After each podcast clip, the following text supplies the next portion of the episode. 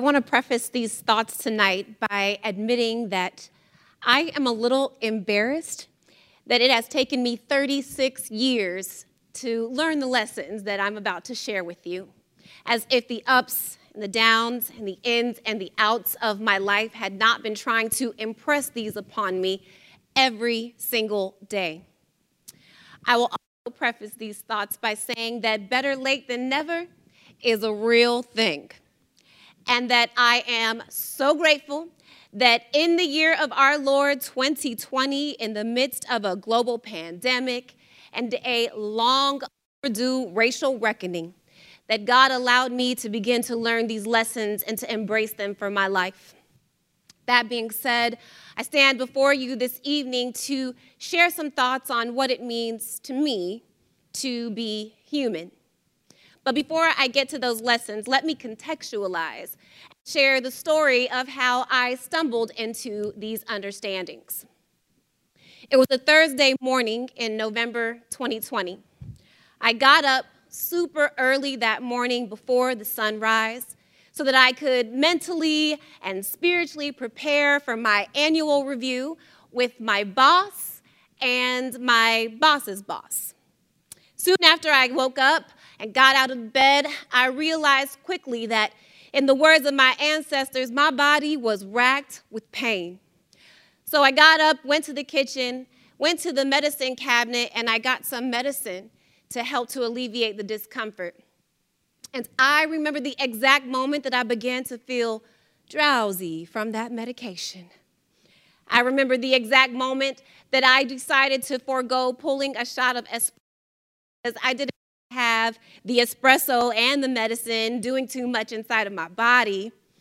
And I remember the exact moment that I laid, sat down on the couch, said to myself, let me just sit here while this medicine takes effect.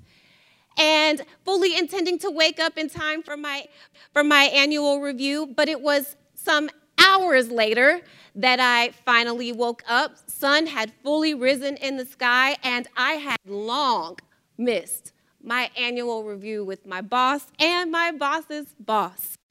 I felt myself immediately come down with a case of panic. I opened my email and I found an email from my boss expressing his concern. And when I called him to explain the events of the morning, I was overwhelmed by his compassion and his grace for the situation.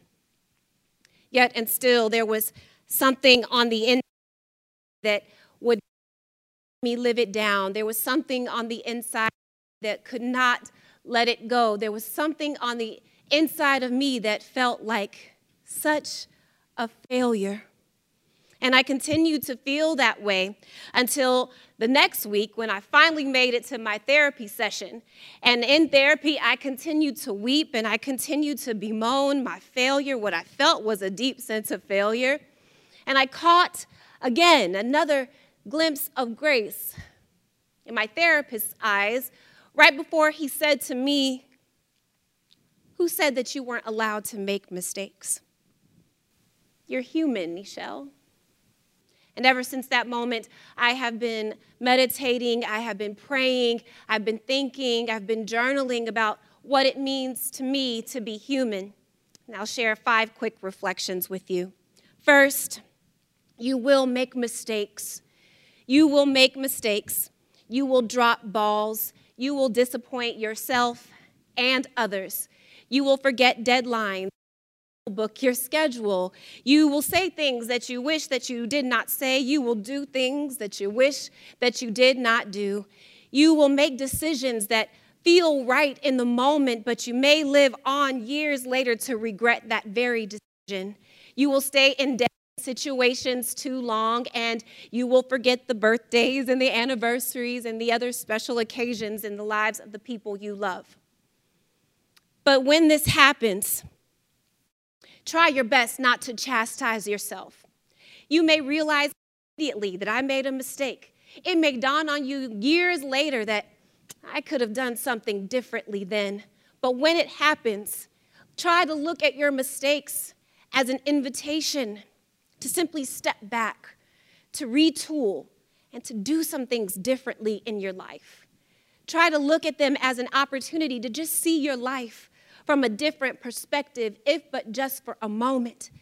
And most importantly, look at your mistakes as an opportunity to practice some resilience and some recovery.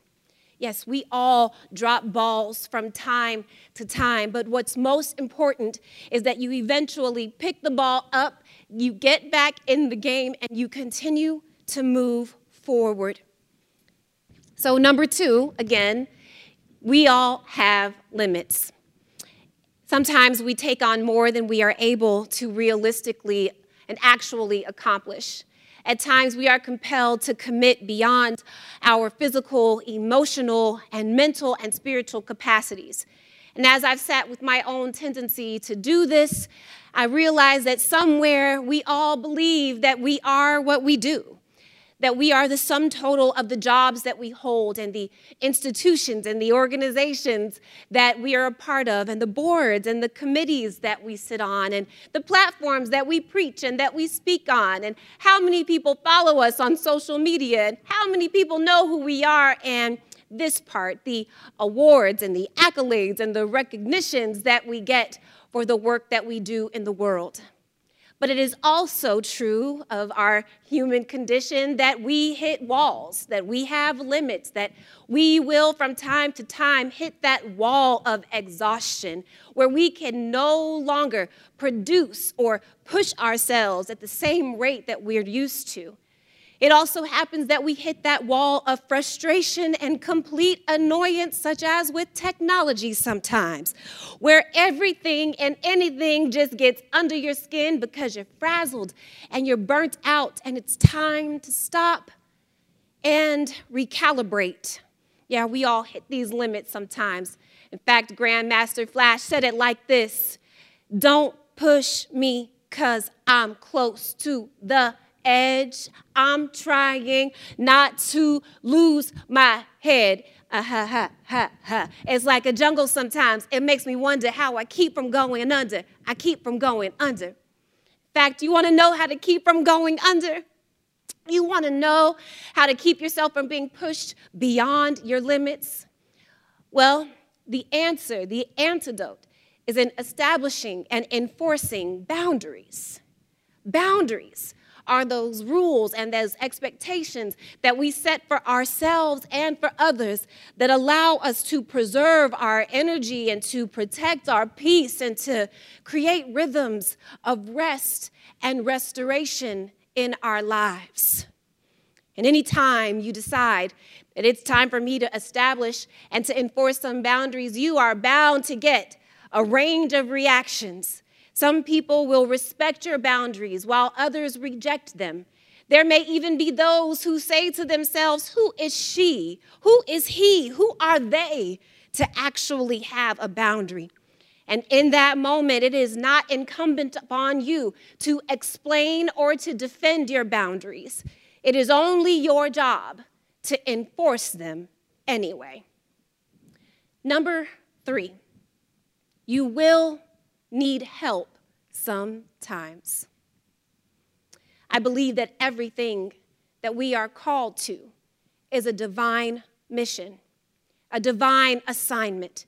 Every job we hold, the vocation that we live into, the communities that we are a part of, the relationships and the partnerships that we are in, all of them are a divine assignment from God that happened, that exists for a divine reason, purpose, and mission.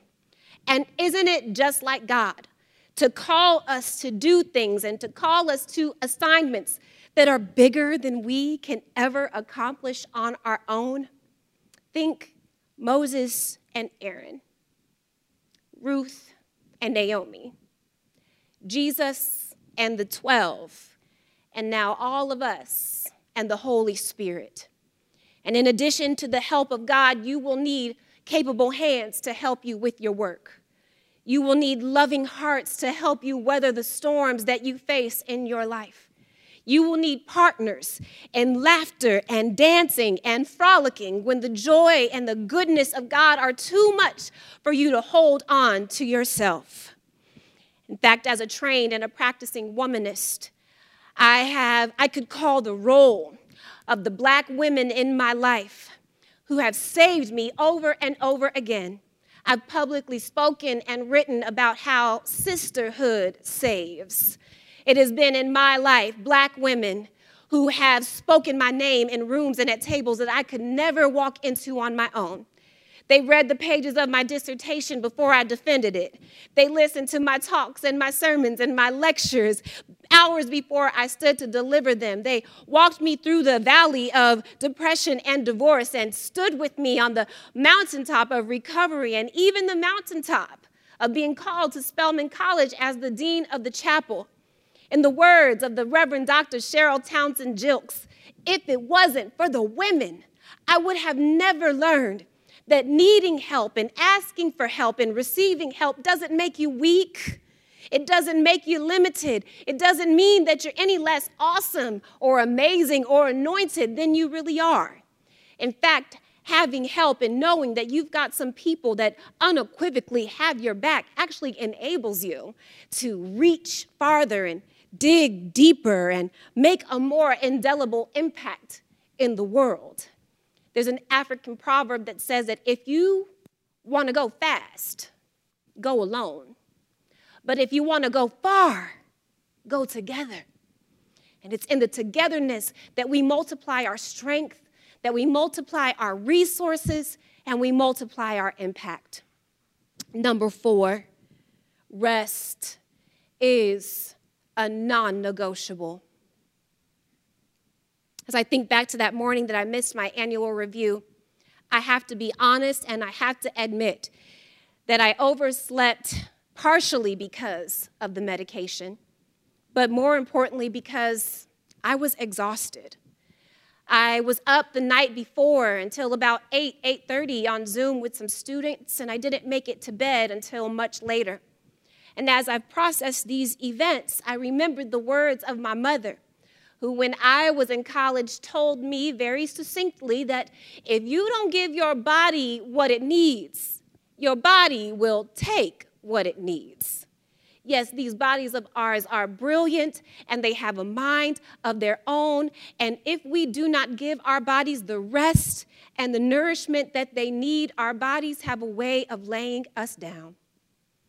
And now I want to say a special word to my people to black people in the United States and throughout the diaspora. We are the posterity of a people who never had the luxury of being able to rest when they were weary. And every single day they reckoned with an abject sort of evil that reduced them from humans to machines.